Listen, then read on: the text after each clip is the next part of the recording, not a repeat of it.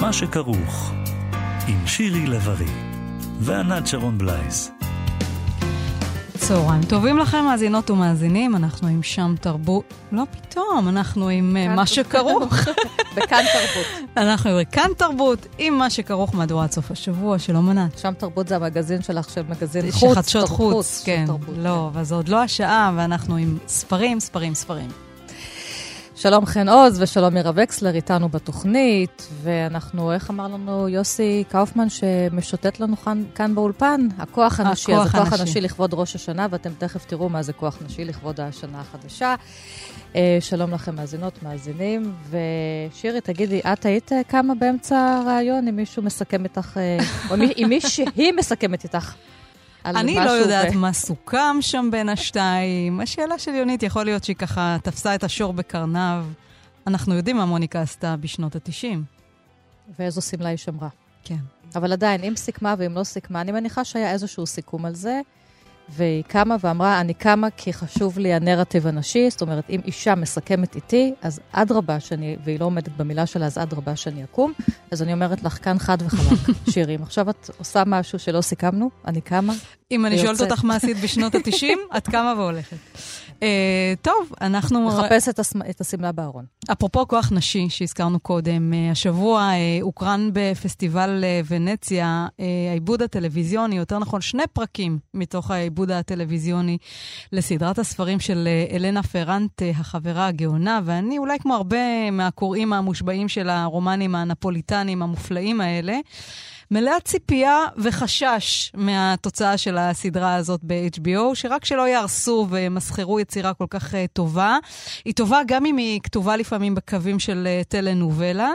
Uh, בדרך כלל יצירות ספרות גדולות מתקשות לעבור יפה למסך הגדול, ולהפך, יצירות uh, ספרות בינוניות יכולות להיות ממש בסיס מצוין לסרטים כמו חלף עם הרוח או זרים ברכבת. אז כאן יש איזה מין חשש, כי זה ספר טוב וקשה לאבד אותו לסרט טוב. בהפקה הזאת של HBO HBO הייתה באמת אה, מעורבת נבחרת לא רעה של אנשים, הבמאי סב... סבריו קונסטנצו האיטלקי, מי שביים את הגרסה הישראלית לבטיפול. הגרסה האיטלקית. האיטלקית לסדרה, בדיוק, לבטיפול הישראלית. את, הפיק אותה פאולו סורנטינו, אה, המלחין, אה, זה אותו מלחין של ואלסים בשיר, מקס ריכטר. ואלנה פרנטה, כך אומרים, שמה הבדוי של סופרת שלא בטוח שאנחנו יודעים מי היא, הייתה מעורבת בפרויקט הזה דרך צד שלישי, כי גם ההפקה לא בדיוק יודעת מי זאת אה, אלנה פרנטה. זה שהיא מעורבת בפרויקט זה כבר, אני חושבת, בשורה חיובית, אני מקווה. את הגיבורות הראשיות מלוות שתי שחקניות צעירות אלמוניות יחסית. המבקרים אומרים שהן מלאות uh, הבאה. יש הרבה דיאלוגים בדיאלקט הנפוליטני ונופים של נפולי משנות ה-50, ומה שיפה ביצירה הזאת, כמו כל יצירת ספרות טובה, שכל אחד יכול, אף על פי שזה מתרחב בשנות ה-50, 60, 70 בנפולי הענייה, כל אחד יכול למצוא את עצמו שם. כל אחד יכול למצוא את עצמו שם. אגב, הנושא כולנו הזה נפולי של... במובן הזה. אגב, הנושא של חברות, וזה מעניין מה שאמרת באמת על הסיכון בלהפוך יצירת uh, ספרות יפה. Uh, גם סלמן רושדי לפני למעלה מעשור כתב על זה מאמר מרתק, אני חושבת, אולי בניו יורק טיימס, על כמה קשה לקחת ספרים ולהפוך אותם ליצירות, ועל כמה מעט מאוד יצירות קולנועיות או טלוויזיוניות באמת עושות חסד עם הספר, מתעלות עליו ונותנות לו איזושהי פרשנות. וממש השבוע הזה הייתה כתבה אה, אני חושבת בגרדיאן, בהקשר של אה, מקיואן. אה, הטובת הילד, סרט שעכשיו כן, הולך לצאת לאקרנים. כי היה חוף צ'סיל. שהיה פחות טוב מהספר עצמו. שהיה כן סרט לא מוצלח. למרות שגם הספר על צ'זיל ביץ' הוא מינורי. זאת אומרת, הוא טוב, אבל הוא מינורי, לא מתרחש יותר מדי. כן, אבל הסרט באמת היה לא מוצלח, וטובת הילד עם אמה תומפסון, שהיא שחקנית כן. גדולה מן החיים, בהחלט מעניין מה יהיה. אפרופו מקיואן, דווקא כפרה היה טוב. גם נכון. הסרט וגם הספר. זו דוגמה יוצאת דופן. אז אולי קצת, לפני שניכנס לראש השנה, קצת נחזור ללנו ולילה לדקה אחת נקרא, קצרה לחברות, שממש הפתיחה של החברה הגאונה, אה, שבה לילה, לילה, לינה נעלמת, והבן של ארינו מתקשר ללנו בהיסטריה. איפה היא? היא פשוט נעלמה. אה, והיא אומרת שהיא יודעת ששלושה עשורים, היא אומרת לי, היא אומרת לרינו, היא לא, שהיא רוצה להיעלם מבלי להותיר עקבות, ורק אני מיטיבה לדעת מה פירוש הדבר. היא מעולם לא העלתה בדעתה בריחה כלשהי, החלפת זהות, או חלום לחיות חיים חדשים במקום אחר, ובטח שהיא לא חשבה על התאבדות. כוונתה הייתה תמיד אחרת, היא רצתה להתנדף. ואז היא ניגשת ופותחת את המגירות שלה ואת כל הקופסאות שבה היא שמרה דברים מן הילדות. היא אומרת, זרקתי הרבה דברים, במיוחד בכל מה שהיה קשור אליה, ללינה, והיא ידעה על כך. ואז גיליתי שאין לי שום דבר שלה, לא תצלום, לא פתקה, לא איזה שי קטן. אני עצמי הופתעתי, האם אפשר שבכל השנים הללו היא לא השאירה לי שום דבר שלה, או אף גרוע מכך, שלא רציתי לשמור אצלי שום דבר שלה? אכן אפשר. אז זאת החברות הסבוכה והאהבה הסבוכה הגדולה בין החיים בין שתיהן. והיא הולכת ועושה את ההפך, כי בעצם לילה מבקשת להיעלם, אבל לנו, החברה, כותבת אותה במילים כל כך מוחשיות, שכולנו נכון. יודעות איך, יודעות ויודעים, איך לילה נראית, גם אם לא פגשנו אותה מעולם. ו... זאת המעשה האהבה היפה ביותר. בטח. אז אה, טוב, אנחנו עכשיו קופצות אה, אל ראש השנה. קופצות אה, ראש. קופצות ראש. תוך כמה ימים אנחנו מתחילים שנה חדשה, ואיתנו באולפן נמצאת הרבה פרופסור דליה מרקס. שלום, דליה. שלום, שלום. את uh, כתבת ספר חדש, רואה אור בימים אלה בהוצאת uh, ידיעות ספרים. תינוק חדש, ממש כמה ימים. תינוק חדש. כן. והוא נקרא בזמן, מסעות בלוח השנה היהודי-ישראלי, ואת באמת נוסעת בו על פני החודשים. ראשי החודשים הם בעצם תופסים מקום מאוד מרכזי בתרבות העברית, ולכל חודש את מקדישה פרק משלו עם הסוגיות, השאלות שהוא מעלה, וגם עם התפילה מיוחדת לו. נכון, יש תפילה מיוחדת לכל חודש. יש אה, שיר מיוחד לכל חודש, יש כוונה מיוחדת, ואז יש עיונים שבאמת קצרים, אה, מיועדים באמת לקהל הרחב, אה, בגובה העיניים, כל מיני זוויות שבדרך כלל אנחנו לא כל כך מתייחסים אליהם, או לא כל כך רואים ורואות אותם כאשר אנחנו מתייחסות ומתייחסים למעגל השנה. והמטרה שלי כאן הייתה אה, להראות את הבית הגדול שלנו, שנקרא יהדות ישראלית. אה, וזה באמת, ניס... ניסיתי לא להיות איזה מין ספר סקטוריאלי, אלא להראות את הריבוי, ריבוי האנפין שיש לנו. ולכן יש הרבה מאוד קולות אה, מזרחיים, יש קולות מערביים, יש קולות עתיקים וחדשים. הרבה. קולות נשיים? נכון, כן. מהמגזרים השונים, אבל באמת דגש גדול על קולות נשיים, ש... אה, קצת לא כל כך שמענו אותם לאורך הדורות. לא כי הם לא היו קיימים, אלא כי פשוט, כמו שאנחנו יודעות, נשים לא כל כך כתבו, ולכן מסורות אה, רבות ועשירות הלכו לאיבוד עם ההגירות, עם כל המשברים או שהיו. או שהן כתבו ופשוט נמחקו, לא טרחו לשמור את זה. גם יש אפשרות, כן. אני, את פותחת אבל בשאלה, מהו הזמן? מהו אותו יסוד חמקמק ובלתי נשלט בחיינו? עכשיו, פעם הרי מי ששלט בחיים שלנו זה היה זריחת החמה, שקיעת החמה. והיום הטבע. חילקנו וחילקנו ל-24 שעות, לשבעה ימים. אצלנו ביהדות בכלל כל, כמעט כל שבוע יש איזשהו חג, ואם אין חג אז יש ראש חודש וחוגגים. כל הזמן אנחנו באמת נותנים לשעון הזה, שהוא מין שעון קפיטליסטי של time is money, לשלוט בנו, אבל את לוקחת את זה למקום הרוחני, למקום המהותי. כן, אני חושבת באופן עקרוני, אני הייתי, הייתי לוקחת את מה שאת אומרת, ענת, קצת יותר רחוק, ואומרת שכל הפרויקט האנושי הוא ליצוק תרבות על הזמן הביולוגי. כי אין באמת, את אומרת, קמו בזריחה והלכו לישון כן. בשקיעה, אין באמת, משמע, מתי באמת מתחיל היום. בני אדם נכון. מעניקים את המשמעות בעצם בדיוק. לזמן. מי, הזמן מי קיים בטבע כמו איזה משאב, כמו איזה משהו שקיים שם תמיד, ואנחנו אלה שמעניקים לו משמעות. אנחנו מקנים את ה... מחלקים אותו ומייחדים ו- אותו. וזה מקדמת דנא. היום אנחנו הרבה יותר control פריקים, כמו שאת אומרת, עם השעון ולפי דקות וכולי, אבל גם הקדמונים. יש אין סוף דיונים, מתי בדיוק הרגע שבו נג... מתחילה השנה? מתי הרגע שבו נכנסת השבת? זה, זה הפרויקט האנושי, כמו שאת אומרת, למשמע את הזמן, לחלק אותו ו... גם וכולי. השבת, זה, זה מופלא, הרי זה יום ככל הימים מבחינת הטבע. Mm-hmm. אבל אנחנו מקדשים אותו, מבדילים אותו משאר אה, ימות... זה ממש עניין מלאכותי, זה יצירה אנושית. זה יצירה אנושית. אפשר דווקא להגיד, בוא נגיד על... תראי, מעגל השנה הוא, הוא קיים בטבע, זה אנחנו יודעים, השם, המעגל השמשי. מעגל החודש גם כן קיים כן. בטבע. באיזשהו מקום גם, גם השבת איכשהו קיימת, כי אם את לוקחת את ה-28 ימים פלוס מינוס של המחזור של הירח, מחלקת אותם לחצי כשהירח במילואו, ואז מחלקת עוד פעם לחצי, את מגיעה לשבת. אבל בכל זאת זה יצירה, כמו שאת אומרת, אנושית, ולא כל כך משהו אז בקוסמוס. זו יצירה אנושית, אבל שטענו אותה במיוחד פה, עם כל הריבים על לשמור שבת, לא לשמור שבת, הנושא הזה של האורתודוקסים, שגם עולה בשנה האחרונה ללא הרף, גם mm-hmm. בדיוני הממשלה, לגבי התיקונים פה ברכבת לידינו, לגבי קיום האירוויזיון. זאת יחידת זמן, ועליה אנחנו מתפרעים ופורעים את חיינו. נכון. לטוב גם... ולרע. זה גם מה שהחכמים שלנו בתלמוד ידעו. מי ששולט בלוח השנה, מי ששולט כן. בזמן, כן. שולט בעניינים. וזה, אבל מי וזה... שולט? הרי אלוהים הרי מצווה עלינו שוב ושוב לשמור את השבת. נכון, אבל תראי, אני מאמינה, אני רבה רפורמית, כן? כן. אני, אה, אני מאמינה שכל אחד ואחת מאיתנו ניתנה לנו היהדות, והיהדות יותר גדולה ויותר חכמה מכולנו, וכל אחד ואחת מאיתנו יכולים לבחור איך בדיוק אנחנו מתנהלים בתוך הדבר הזה. ומה שלי מאוד כואב, אולי זאת הייתה המוטיבציה שלי לכתוב את הספר הזה, שאני כתבתי אותו כמכתב אהבה. מכתב אהבה לחברה הישראלית. מכתב אהבה של 360 עמודים, שלקח לי תשע שנים לכתוב אותו. אה, אה, אני רואה מסביבי אנשים, גם בסביבה הקרובה שלי, שכל כך נרתעים מהגילויים שהם רואים של היהדות. כל הדברים ש... נכון, כן, מהדתה. מהתהליך הזה שאולי לא יאפשר חופש בחירה. והכפייה, וההשלטה בצורה ככה top down. ואז הם מתרחקים מן הטקסטים היפים ביותר. מתרחקים מהכל. בראש ובראשונה מספר התנ"ך, באמת. מהתנ"ך, ומכל החוכמה של הדורות. מכל החוכמה של הדורות של, של, של כן, עם ישראל. שהיא של כולנו, היא של כולנו. בדיוק, זה בדיוק מה שאני רוצה. זה, זה, הנה, אמרת, גמרנו, אפשר לסיים את הרעיון כאן, כי זה בדיוק... מוניקה, את רוצה לעשות מוניקה? ענת, זה בדיוק הרעיון, זה מה שניסיתי להגיד, היהדות הזאת היא של כולנו, וכל אחת ואחד מאיתנו יכולים לבחור. כמובן שכדי לבחור אנחנו צריכים ידע. עכשיו, אה, אה, דליה, בספר את מקדישה כאמור לכל חודש פרק, ואנחנו באמת אה, לחודשים, לראשי החודשים, יש מעמד מאוד מיוחד במסורת הישראלית. מסורת ישראל. ואת פותחת כמובן בתשרי, שכמו שידוע לרבים מאיתנו, היה החודש השביעי נכון, במקרא. הוא כן. לא היה ראש השנה המקורי. ראש. השנה הוא בניסן, הוא בפסח. היה, כן, כן.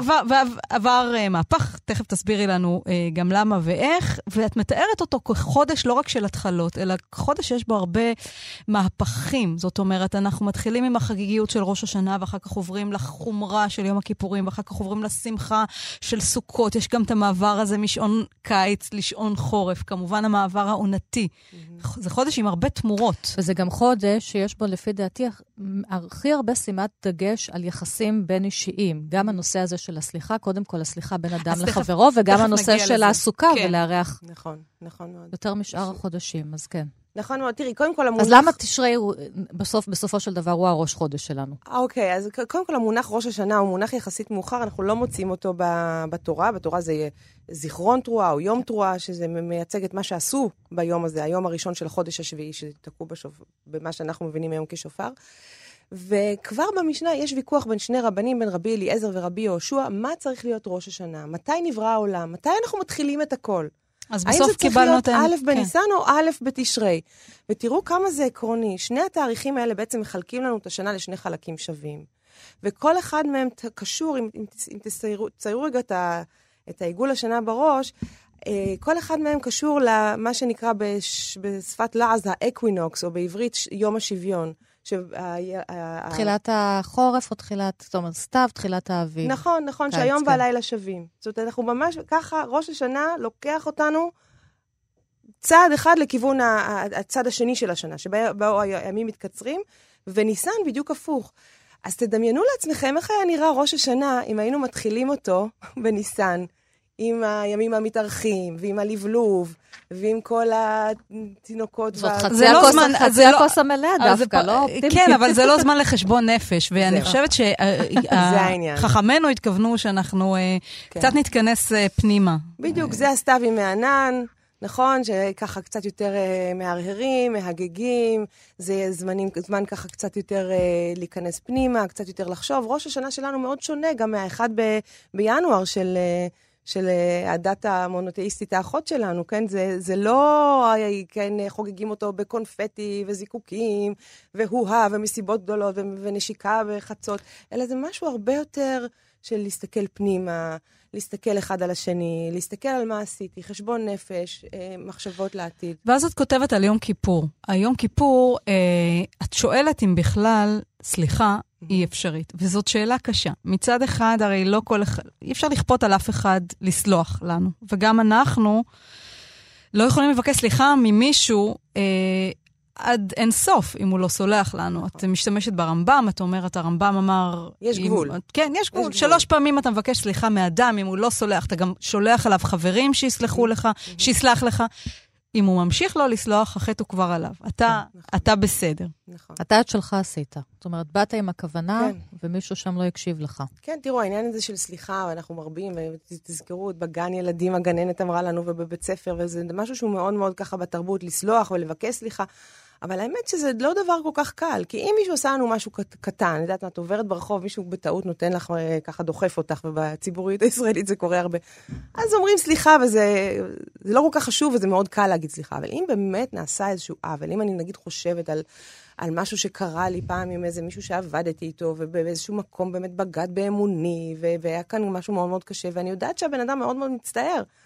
באמת מצטער. אני יודעת שקשה לו לבקש סליחה, והאמת שקשה לי לסלוח, אז מה עושים עם העניין הזה? וכאן אני מציעה... או בעידן המיטו. לצורך העניין, כן, דיברנו, נכון. דיברנו אתמול, שירי ואני, על כן. קווין ספייסי, אחד השחקנים באמת המשובחים שיש. נכון. ורובין רייט, שעכשיו נשארה לבד בסדרה בעונה האחרונה בבית הקלפים, והיא מתראיינת לקראת העלייה שלה, והיא אומרת, תראו, צריך לתת לו הזדמנות שנייה. כל, כל אדם לא מגיע לא הזדמנות שנייה. הוא גם לא הכחיש, כן, הוא התנצל, כן. הוא פגע מינית בגברים, כן. בשחקנים אחרים בעבר. אז אמ, מתי הזמן כן, לסלוח אז צריך, כן. צריך לסלוח לו, צריך למחוק אותו מההיסטוריה התרבותית שלנו? טוב, אנחנו כאן נכנסות לשאלה יותר כן. רחבה, שלא בדיוק לספר הזה, אבל אני בשמחה אדרש אליה. אני חושבת שכל העניין הזה של המיטו שינה את השיח והוא מאוד מאוד חשוב. אני חושבת שבהקשרים אחדים, אני מקווה שחברותיי לא יכעסו עליי כאן, אני חושבת שזה על, על, על, לפעמים נלקח... קצת כן. יותר מדי רחוק, ואיזה כל מיני משפטי ראווה שנשים מצהירות על כל מיני גברים בלי להזדהות, ובלי שלגברים האלה יש אפשרות להגן על עצמם. אני גם, אה, אני יודעת שאתם...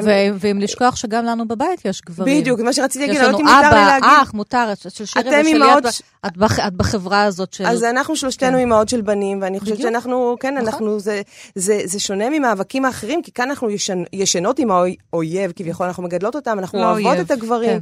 כן. הם יקרים לנו.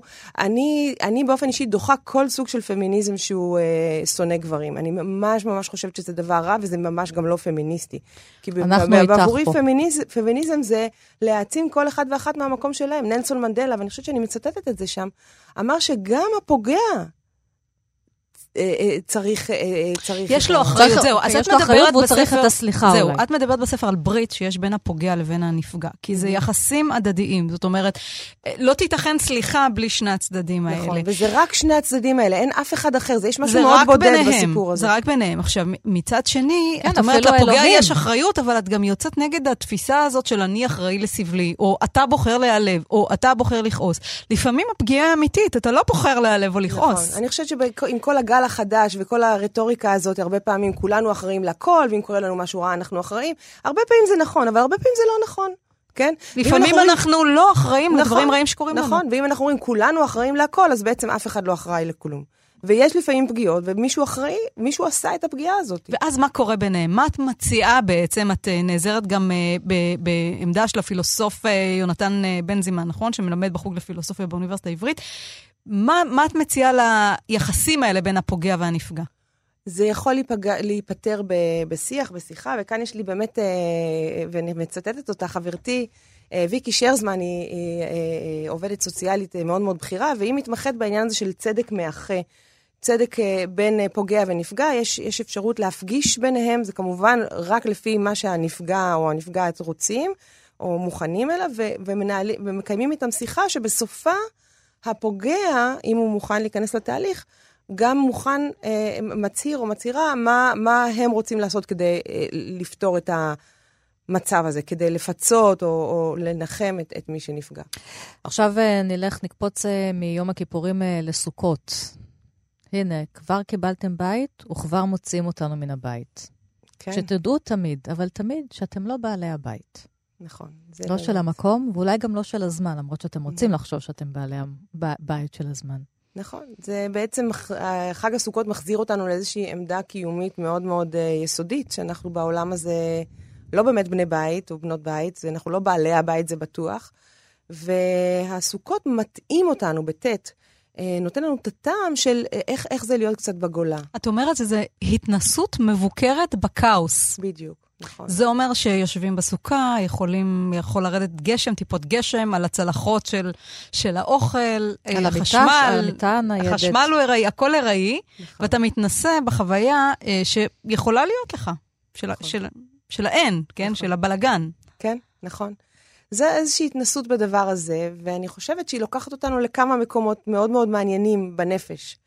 אה, ולכן באיזשהו אופן זה כן, אה, למרות שהימים הנוראים זה מין, אה, חגים של תשרי, זה באמת רכבת הרים רגשית מטורפת, אז זה קצת כן ממשיך את הראש הזה, את הקו הזה של יום הכיפורים. מצד אחד זה משהו מאוד קיומי, כן, אני בעולם, לכי תדעו מה, מה, מה יקרה מחר. אני בתור תלמידת תיכון הייתי מאוד אוהבת את הספרים של קצטניק. אם אתם זוכרות, כן. כן, על השואה. והדבר שתמיד היה תופס אותי, זה הרגע הזה שבין אדם שמנהל חיים נורמליים והכול בסדר, לפתאום קורה שיש כן. כיבוש נאצי ואלוהים ישמור. אחד המשפטים שם שהוא הכי תפס אותי, זה שהוא אמר, ההבדל בין אדם, מה ההבדל בין אדם רעב ואדם שבע? שמונה שעות. שמונה שעות, זה הכל. הנה, אנחנו יושבות כאן ומדברות בנועם ובנחת, ויש לנו קפה אפילו שאסור להביא לא, לא, לאולפן קפה. אני מלשינה עליכם כאן. אבל, אבל, אה, כן, אבל שלא נדע, כן, יכול להיות חס וחלילה מצב שכל הדברים האלה יינטלו מאיתנו, ואז, ואז זה שם אותנו במקום, אה, במקום כזה. אז סוכות זה איזה מין התנסות מבוקרת. בגוון אחר זה, זה גוון יותר חברתי. אז... כן? יש בעולם הרבה מאוד אנשים שחיים במקרה הטוב במצב של סוכות, וזה נותן לנו איזשהו מקום של הזדהות וסולידריות. ואצלנו הפטנט היהודי הוא כמובן לעשות את הסוכה במרפסת, וגם להשאיר אותה שם כל ה... או מתחת לפרגולה ולהשאיר אותה כל השנה. כן, זה הראש היהודי כן, מוצא. אני רק רוצה לשאול, כל כך הרבה ראשי חודשים וימים מיוחדים וחגים ומועדים, אז uh, אין כל כך הרבה ימי חול, וגם ימי החול, אנחנו עסוקים בהכנות לקראת החג, או הכנות אחרי החג ופירוק הסוכה. מה עם סתם יום של חול עם בוקר כחול? זהו, אז כאן, כאן באמת חשבתי על זה אתמול, זה מצחיק. דווקא החודשים הכי משעממים בשנה, נגיד חשוון, הוציאו ממני את הכי הרבה יצירתיות, הוציאו ממני את הכי הרבה... יש לך חודש שאת אוהבת אותו? נשאל ככה לסיום. יש לך חודש מועדף? אני אוהבת, אה, לא, לא, כל חודש אני אוהבת את ה... אני, החג שאני הכי אוהבת זה שבועות, אבל דווקא החודשים המשעממים ביותר, הוציאו דברים מאוד מעניינים. למשל חשוון, תחשבו, מה יש לנו בחשוון? אז את כותבת גם על יום הזיכרון ליצחק רבין. נכון, נכון. אבל יש לנו את הסיגד, שזה חלק מהאמירה שלי. אני רוצה שאנחנו באמת נהיה מין יהדות ש, ש, של הבית הפתוח, של, של האוהל הגדול, כן, כן. ונחגוג גם חגים של עדות. יש לי פרק על המימונה, ואנחנו מזכירים את, את, את, את הסיגד, חגם של האתיופים, שנחגג בדיוק 50 יום אחרי יום הכיפורים, כמו ששבועות נחגג 50 יום אחרי פסח. וזה חג מאוד מעניין, שקרו לו דברים מרתקים עם העלייה של קהילת uh, הדת ביתא ישראל אה, לארץ, והתפילת החודש שבחרתי כאן, מה תפילת החודש של חשוון? אז אמרתי, ניקח תפילה של הסיגד בלשון הגעז, תרגמנו אותה לעברית, ונורא חשוב לי שאנשים יכירו גם את הדבר הזה. הרבה, הפרופסור אידליה מרקס, ספר חדש בזמן.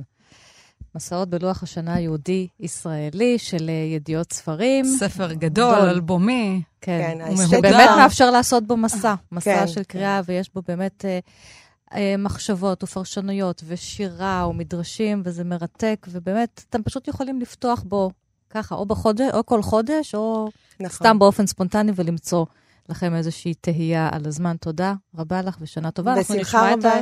חווה אלברשטיין שרה את דליה רביקוביץ' עם תקופות השנה שאת מצטטת אותה. בשמחה רבה. אני רק אציין שאביגדור שינן כתב, פרופסור אביגדור שינן כתב את המבוא. יפה, כן. והגרפיקה המרהיבה, אני לא אובייקטיבית, אבל הגרפיקה המרהיבה היא של אה, סטודיו דוב אברמסון ושל המעצב אה, אה, אלעד ליפשיץ. ובאמת חשוב לי שזה יגיע לכמה שיותר ידיים וייתן לנו קריאה אחרת ליהדות הישראלית שלנו. לכל ימות השנה. שנה טובה. שנה טובה. שנה טובה ומבורכת. הרוח נושבת בחריגים, וריחות בסמים נפוגים, וחולפים מועדים וחגים, מועדים וחגים. עמיחי חסון, שלום לך, המשורר עמיחי. עכשיו אתה המשורר עמיחי חסון. בשובתי כמשורר, את אומרת. כן, בדרך כלל יש לך פה בימי שישי עם יאיר אסולין אה, נכון. תוכנית. וגם אתה מנהל אומנותי של אה, בית אביחי, וגם אתה... עושה סרטים, עושה את הסרט המקסים, על אבות של שרון לא מזמן. אז אתה עם ספר שירים חדש שנקרא... אז אני מסמיק פה בעיקר, רגע, יש עוד משהו שאתה לא עושה? ספונג'ה אתה עושה? בעיקר. בעיקר, אוקיי. בלי מה. בלי מה. כך נקרא ספר חדש שיוצא בהוצאת, בסדרת כבר של אה, הוצאת אה, מוסד ביאליק. בעריכת ליאת קפלן. אולי נשמע שיר ראשון. שקשור אה, לזמן הזה. יאללה. אני אקרא, אתם תקראו? אתה. אני אקרא. למרות שאתם קוראות כל כך יפה, זה תמיד... לכל מאן דבאי. חלק מהבונוס זה לשמוע אתכם קורות. לכל מאן דבאי. על דעת המקום העייף מתחינות, ועל דעת הקהל השבוי באולמות, בישיבה של מעלה ברבי קומות, ובישיבה של מטה עם דרי רחובות, אנו מתירים לך הכל. וחוזרין בית הדין ג' פעמים בזו הלשון. הכל מותרים לך, הכל מחולים לך, הכל מסייעים לך, ומתוק האור, וטוב לעיניים, ומותר לאהוב. לך לך. עמיחי, כל נדרי. כן. קפצנו מראש השנה כבר. ליום ב- כיפור. ביום הכיפורים. אה, מי זה אנו? לא רק מי זה אנו, אנו. מתירים לך לך הכל. האם זו עטרה למשורר עכשיו לכתוב הכל? זה בלי לצנזר? קודם כל, אני חושב שאמרת שאנחנו קופצים מ- מראש השנה ליום כיפור, אבל בעצם זה חטיבה אחת, כל הימים הנוראים האלה. ובין בין כסה לעשור. כסה לעשור, וזה מין איזושהי תודעה שאני מאוד שקוע בה. אה, והשיר הזה באמת, אה, הוא, הוא כן, הוא היתר למשורר אה, להגיד את כל אשר על ליבו, אבל הוא גם איזשהו יותר נפשי מעבר להכל. ואיזושהי יציאה מתחושה שאתה צריך להגביל את עצמך ולצמצם את עצמך, לבין האפשרות... אה, כי יש לא. משהו אולי ב- ב- בכתיבת שירה שהוא כמעט במעמד של נדר, של קדושה, שכל מילה שאתה מניח על הדף, יש בה משהו גם של שמחה גדולה וגם של פחד, של יראה מאוד גדולה. כן, אני חושב שאנחנו יהודים. כלומר, אה, ו- וביהדות לכתוב זה חתיכת הצהרה. כלומר, עצם ההתחייבות של הכתיבה, כתיבה היא, היא ממש להתחייב בנפשך על הדברים. להשתמש באותיות, שהן אותיות קדושות, שלכל כן. אחת יש משמעות, ולכל מילה יש משמעות והיא בוראת עולם. בדיוק. זה הרי כן. גורל. כמה מטורף זה שבעברית אתה- המיתוס הוא שהעולם נברא ממילים, מאותיות. זה משהו שמוציא אותי זה לא מדעתי כל פעם אה, מחדש. אמת אוקיי, לאמיתה. בסדר. אמת היה, זה קרה כן, באמת. וגם לאה גולדברג אה, מתכבד כן, כאן, אה, מותר לאהוב. כן. גם וגם- לך לך, וגם לך לך. וגם לאה גולדברג, וגם בכל השירים שלך, יש הרבה מאוד שירה עברית שהיא בעצם במעמד שווה לשפה המקראית, המשנאית, התלמודית. אתה כאילו רואה בשירה העברית עוד חטיבה קדושה לא פחות, אה, כחלק מהמקורות היהודיים בעצם. בעיניי ארון הספרים שווה בין שווים. כן, לחלוטין. יש תופעה מעניינת, אני לא יודע אם אתם מוצאות את עצמכם, אה, את עצמכן בבתי הכנסת בימים האלה, אבל התפילה היא נורא נורא ארוכה. אז אנשים באים עם המחזורים של אה, בטח, ה... זה חצי צום. התפילות האלה, א' בראש השנה וב' לא בראש. השנה, זה לא נגמר. עד אחת בצהריים אתה צם בעצם. לגמרי, ואז אתה יושב עם, המחזור שמלא באותם ארון הספרים היהודי של מדרשים ותפילות, אבל אנשים כבר מביאים ספרים אחרים. לעגנון יש את ימים נוראים שנוצר במיוחד בשביל זה, כדי לאפשר לאנשים לקרוא עוד משהו כשמשעמם להם מהתפילה. אז הם מחביאים ספר. זה מחביאים ספרים, ואני אני מגיע לבית כנסת עם סטוק של ספרי שירה, אני אומר את האמת. ומעלעל תוך כדי. ואני מרגיש המון פעמים, כן, ש, שהם לא פחות קדושים ולא פחות מצליחים לדייק, הרי מה זה תפילה בסוף? זה איזשהו ניסיון לדייק אה, אמת נפשית ולתווך אותה למעלה, או, או לא, תפילה כן, כמכתב שתמיד יגיע ליעדו ולא חשוב מה יעדו. וכן, בשירה העברית, אני חושב שיש משהו יותר טוב מלקרוא אבות ישורון נגיד ב... לא, לא, בראש השנה, בראש השנה כן, צריך כיפור. להחזיר אותו למחזור. גם את. אבות ישרון, נכון. את זלדה, ועוד. אורי צבי גרינברג, נכון. כן, כל כך הרבה משוררים. כשאני חושבת על זה, באמת שגם השירה והכתיבה הזאת מתחילה לפעמים מאיזשהו ניסיון שלך לשוחח עם מישהו, לא ברור מי זה, כי אתה לא באמת יכול לדבר את הדברים, או שלפעמים אתה פשוט לא רוצה גם לדבר את הדברים. אברהם שלונסקי אמר את זה פעם. אני כותב שיר כי אני פשוט לא רוצה לדבר את מה שיש לי לומר, אז אני כותב שיר. אז זה מתחיל מהסיטואציה באמת התפילתית הזאת. כן, ואני חושב ש... וש... שיש לה איזה מעמד אולי חולין היום, גם תלוי איזה סוג של שירה, לאיזה פואטיקה אתה שייך. אבל זה בדיוק הנקודה, לא? כן. כלומר, שירה היא, היא, היא קדושה מעצם היותה שירה, מעצם זה שהיא נכתבת, בעצם האחריות הזאת של לבוא ולהדפיס. אני חושב שדווקא, כאילו, אחת השאלות שהכי מוזרות היא למה להוציא ספר, בעצם. זה מעשה מאוד משונה אה, בישראל 2018. כולם עושים את זה, אבל... כולם עושים את זה, אבל זה כאילו עץ שנופל ביער. נכון. יש את התוכנית היפה של שירי וענת, שמתייחסים בה לספרים, אבל... אנחנו יער אבות. כן, לא, אתם יער כן. מפואר, אבל שמוקף במדבר, מכל קצותיו. טוב, אתה עוטף אותנו ביום שישי, זה נכון. יער אחר. אבל רגע, אנחנו... אבל, כן, אבל זה כן. בדיוק הנקודה, כלומר, אם החלטת לעשות את המעשה הזה ולהתחייב בנפשך וכבר לכתוב ולהדפיס ולהוציא, אתה לא יכול להתייחס לדבר הזה אה, פחות מתחושה של כן. קדושה. יש לך שיר שהוא מאוד uh, חזק, מאוד... Uh, עשיר, עשיר בהרבה מאוד כן. אלוזיות, והוא נקרא אנגלוס נובוס, אתה מתייחס שם ליצירת האומנות המפורסמת של פול קליי, כן? של המלאך, שבעקבותיה כתב ולטר בנימין את מלאך ההיסטוריה, שככה כנפיו פרוסות והוא מביט בתדהמה אל עבר העבר. אבל אתה יוצא בעקבות האנגלוס נובוס, המלאך הזה, לסיור בירושלים של מטה, ביחד עם ולטר בנימין וביחד עם אה, גרשום שולם. ובסוף בסוף אתה מגיע הביתה חזרה ומגייס את מלאך ההיסטוריה הזה להיסטוריה הפרטית, האישית שלך. אולי נשמע את השיר. קטע ממנו, כן. קטע ממנו, כן. זה שיר בפרוזה, הוא ארוך. נכון, אה, אבל נתחיל. בערבי שבתות, כשבני הבית ישנים והראש מוטב ביין, קולו של ולטר בנימין משדר ברדיו ברלין. האדמה כל הזמן רועדת תחת הרגליים. גם הגוף שלי רועד בניגוד דביקות מתסיס, אני מתגנב דרך השער המחליד של אבן שפוט, אוסף את גרשם שלום מביתו ברחוב אברבנאל. מעזה לברלין, קולו של בנימין הולך איתנו. מתממש במבואות המטונפים, צעירים, חרדים, אנגלוסקסים, משוטטים בחליפות שלושה חלקים. אני אעצור כאן, כי אחרת אנחנו... אבל, ואתה גם לא, אתה גם לא uh, מצנזר את עצמך, אתה כותב uh, במה עסוקים הצעירים, כן. החרדים האלה, מלאי ההורמונים. Uh, זה, ואתה מסיים את השיר. המלאך הגואל אותי מכל רע, יברך את האישה השרועה לצידי על הספה ועיתון השבת מדמם בין ידיה. היסטוריה, ודיוקן דונלד טראמפ מחייך בו, שזוף כתמיד. זאת אומרת, אתה לוקח את ה... זה עוד רלוונטי, אלוהים ישמור, השיר הזה נכתב, זה היה, התחושה הייתה, כן, זה כן, זה בדיחה, זה גג כזה שיעבור, לא, שנתיים אחרי זה עוד קיים. אלוהים ישמור. אני חושב, דיברת על ירושלים של מטה, ואני מאוד אוהב את ירושלים של מטה. הספר הזה הוא סוג של פרידה מירושלים. כן, יש פה כמה וכמה שירים על ירושלים, שמשהו לעשות, כי... לעשות מסעות בעיר. כן, אה, אה, פרידה כי אנחנו כבר לא גרים בירושלים. Oh. ירדנו אל השפלה, חזרה אל, אל מקום כמו הסלמון שהולך למקום שמשריצים אותו, בסוף חזרתי אל ירושלים, אל אה, רמת גן, אבל... ירושלים של מטה היא, היא מקום שמרתק, וקורים בו המון המון דברים מאוד מאוד מוזרים, שפשוט לא קורים בשום מקום אחר. והשיטוט הזה... אגב, לדעתי הם מגיעים לשיא בחודש אלול. לגמרי. אני חושבת שזה כן. החודש הכי מטורף בירושלים. אתה הולך ויש סיורי סליחות, ואני בתור נער מתבגר, היינו קוראים לזה סיורי התעוררות מינית, כי אתה, אתה כאילו מלא בהורמונים, ויש מלא בנות שגם נמצאות בסיורי סליחות של אולפנות, ורוב הזמן שלך מוקדש לניסיון להשיג אותם. לסלוח אחד לשני. לסלוח אחד לשני, וכל זה קורה בתפאורה, לא, אבל זה מעניין כי זה קורה בתפאורה של קדושה, כלומר, זה קורה מול הכותל, במשך שנים הרגשתי המון רגשות אשם, על זה שכמה מהחוויות ה... הכאילו לא מתאימות האלה, כן. אה, נפשית ופיזית, כנראה. בדיוק, התרחשו במקביל.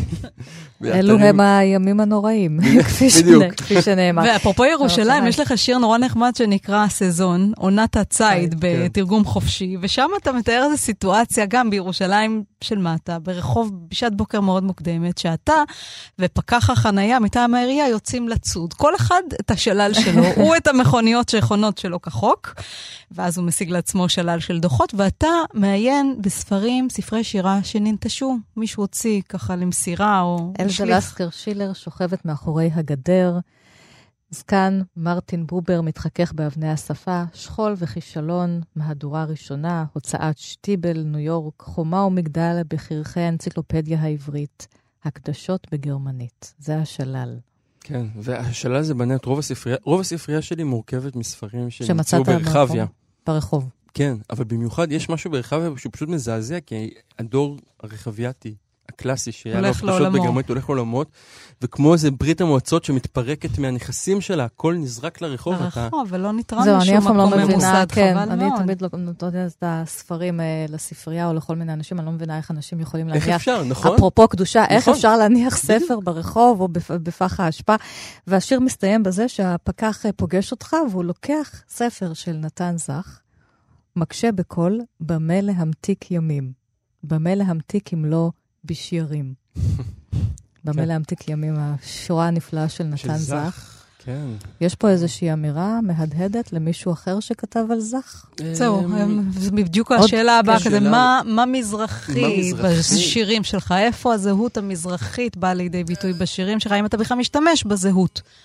לצורך השירה שלך. אני יכול להגיד שהספר הראשון, הקודם, אה, נקרא מדבר עם הבית, התעסק בזה בצורה מאוד בוטה. אתה חצי חצי. אני חצי חצי, כן. אמא שלי נולדה בניו יורק, אבא שלי נולד בארץ למשפחה טריפוליטאית. אמ, אני חושב שככל שהזמן עובר, הסוגיה הזאת פחות מעסיקה אותי. אולי ביחס הפוך ל...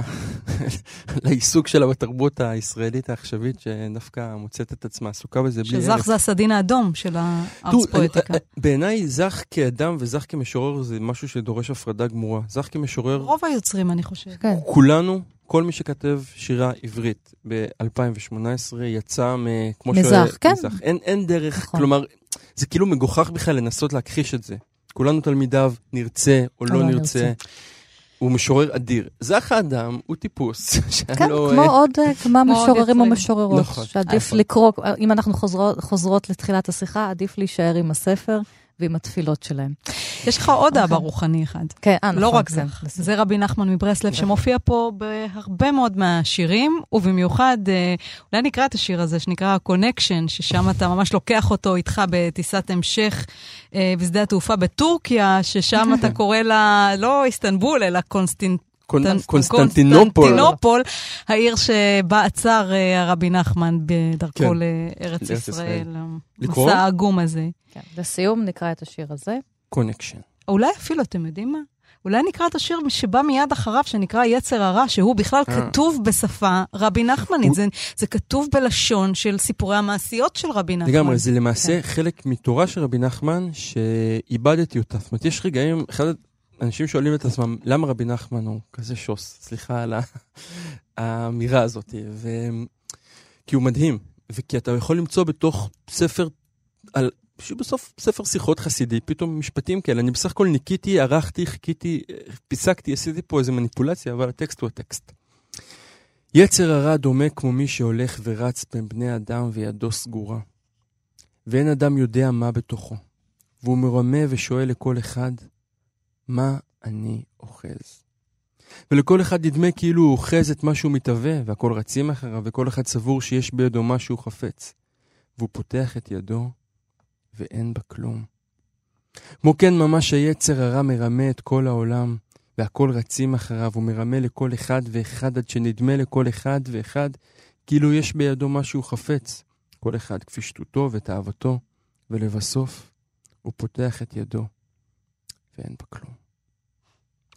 זה ממש שיר שכתוב בלשון אה, רבי נחמנית. עמיחי חסון, אתה רק נציין ככה לקראת סיום שספר השירים שלך נקרא בלי מה, והוא לקוח מתוך שיר של אבות ישורון, שאתה מביא ככה ממש בסוף בכתב ידו של המשורר.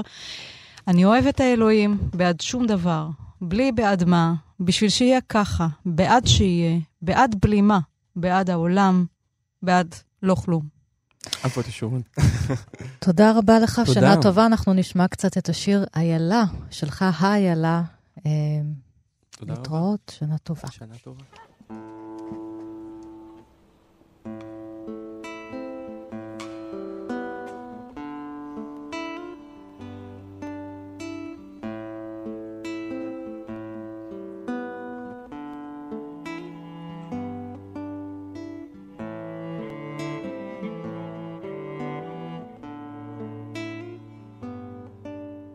אנשי המציאות וסיפורי הבדיה, ערב לכבוד מאיר שלו, התקיים uh, הערב במשכנות שאננים בירושלים.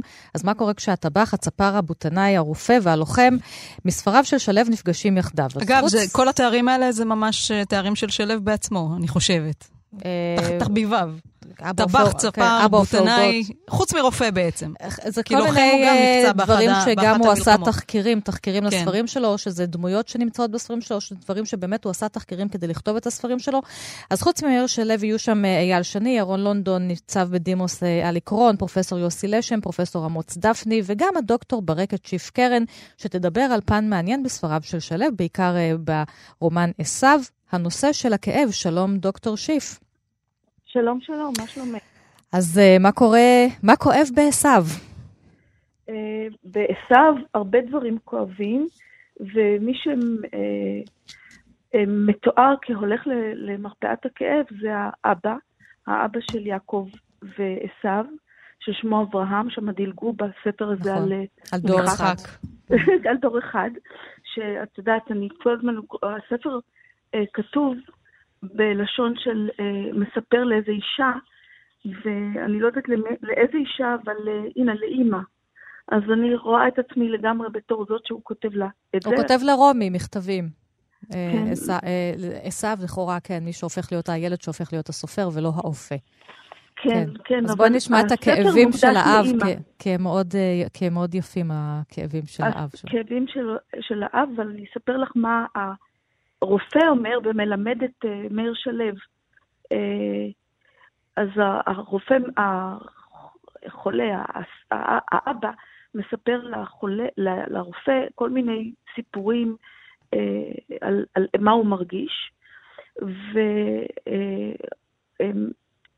ועשו עצמו מספר לרופא על הכאבים של שמעון, והרופא עונה לו, זה מעניין, אמר הרופא, הוא היה בוכה הרבה כשהיה קטן,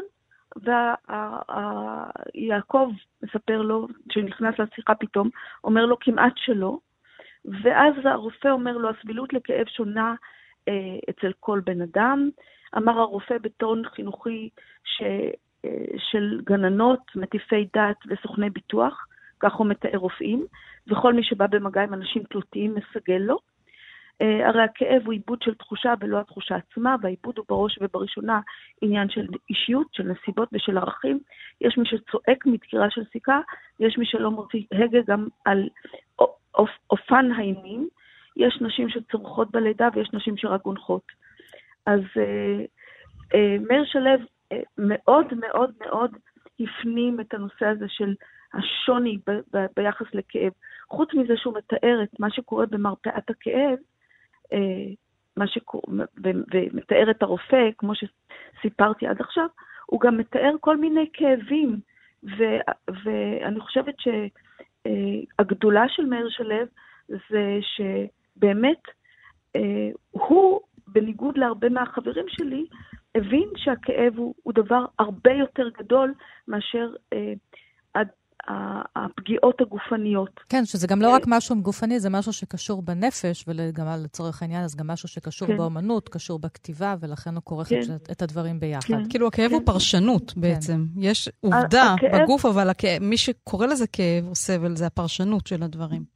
כן, הכאב הוא איזושהי חוויה, חוויה אה, רגשית, שאנשים מתארים אותם, הנה למשל, הוא כותב, הוא כותב באחד הביקורים שלו במרפאת הכאב, הוא אומר, יום אחד המשיל את כאביו לקרובים של מישהו אחר שבאו בטעות לבית שלי. כשראה כן. שהרופא רשם את המשפט בפנקסו בארסת של הנאה, הבין שהיכה בעורק של זהב. עתה הוא ממציא ומפרט לו את שמות מכאוביו.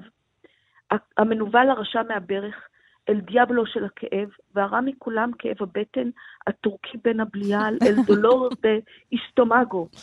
הוא מדמה אותם ממש לדמויות, את הכאבים בגופו. ואז אולי אפשר להתמודד איתם.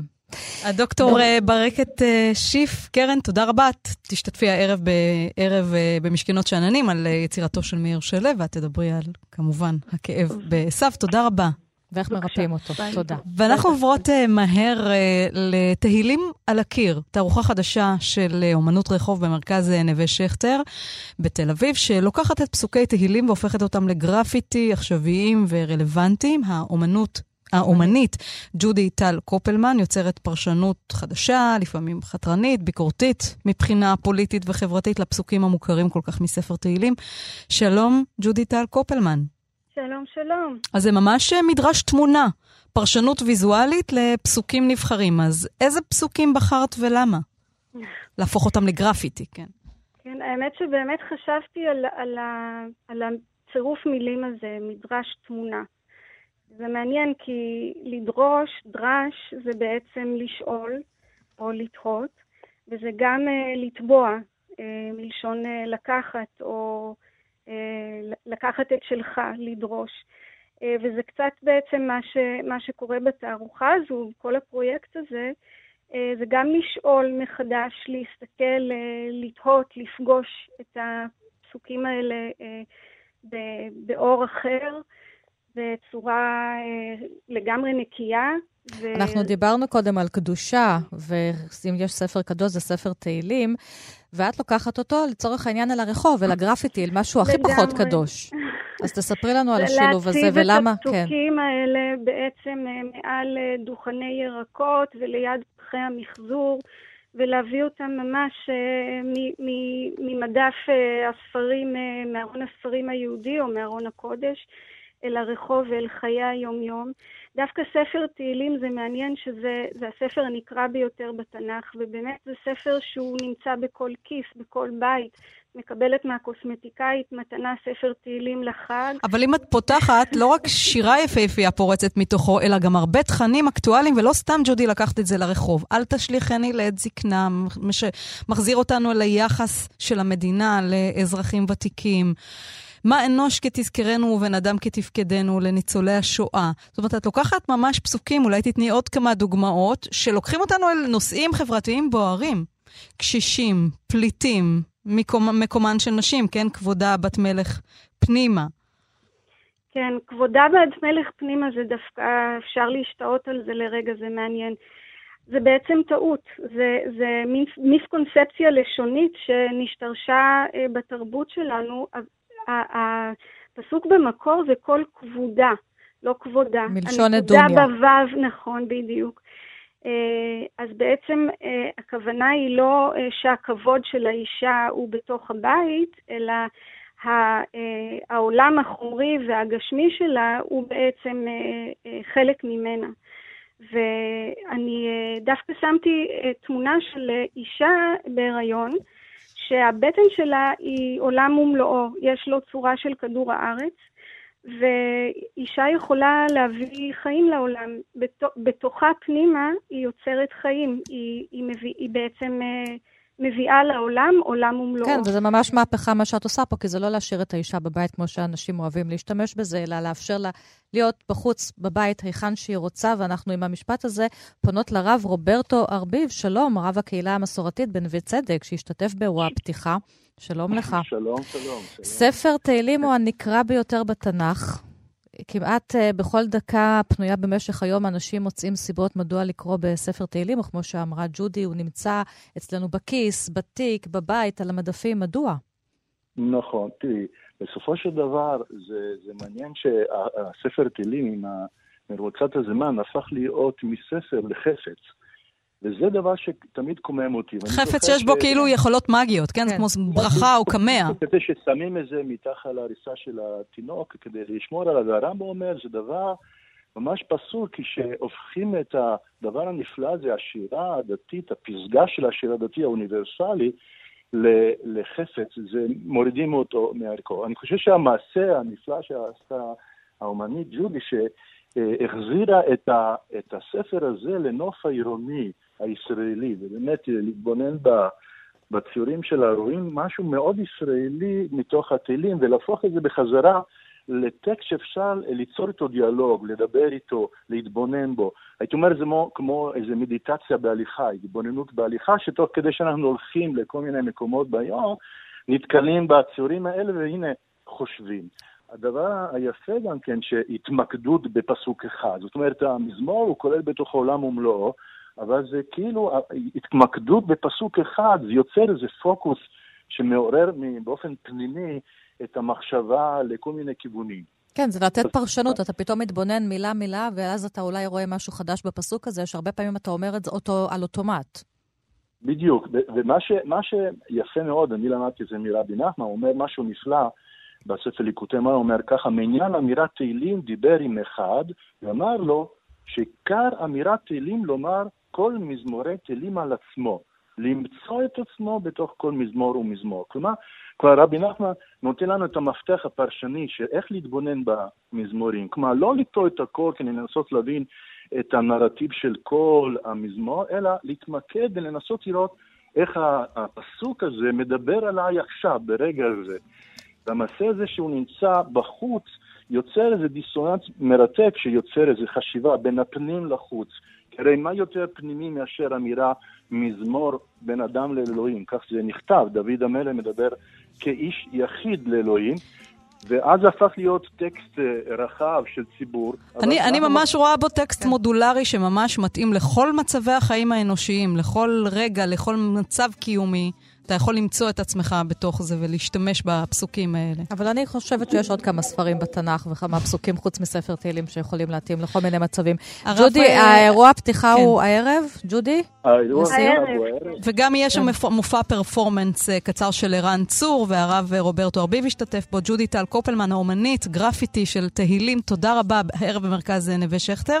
תודה לשניכם ושנה טובה. תודה לאירה וקסלר על ההפקה, רועי קנטן על הביצוע הטכני. שנה טובה, ענת. שנה טובה וברוכה. שירי לב-ארי לכל המאזינות והמאזינים שלנו. באמת, היו ברוכים להתראות.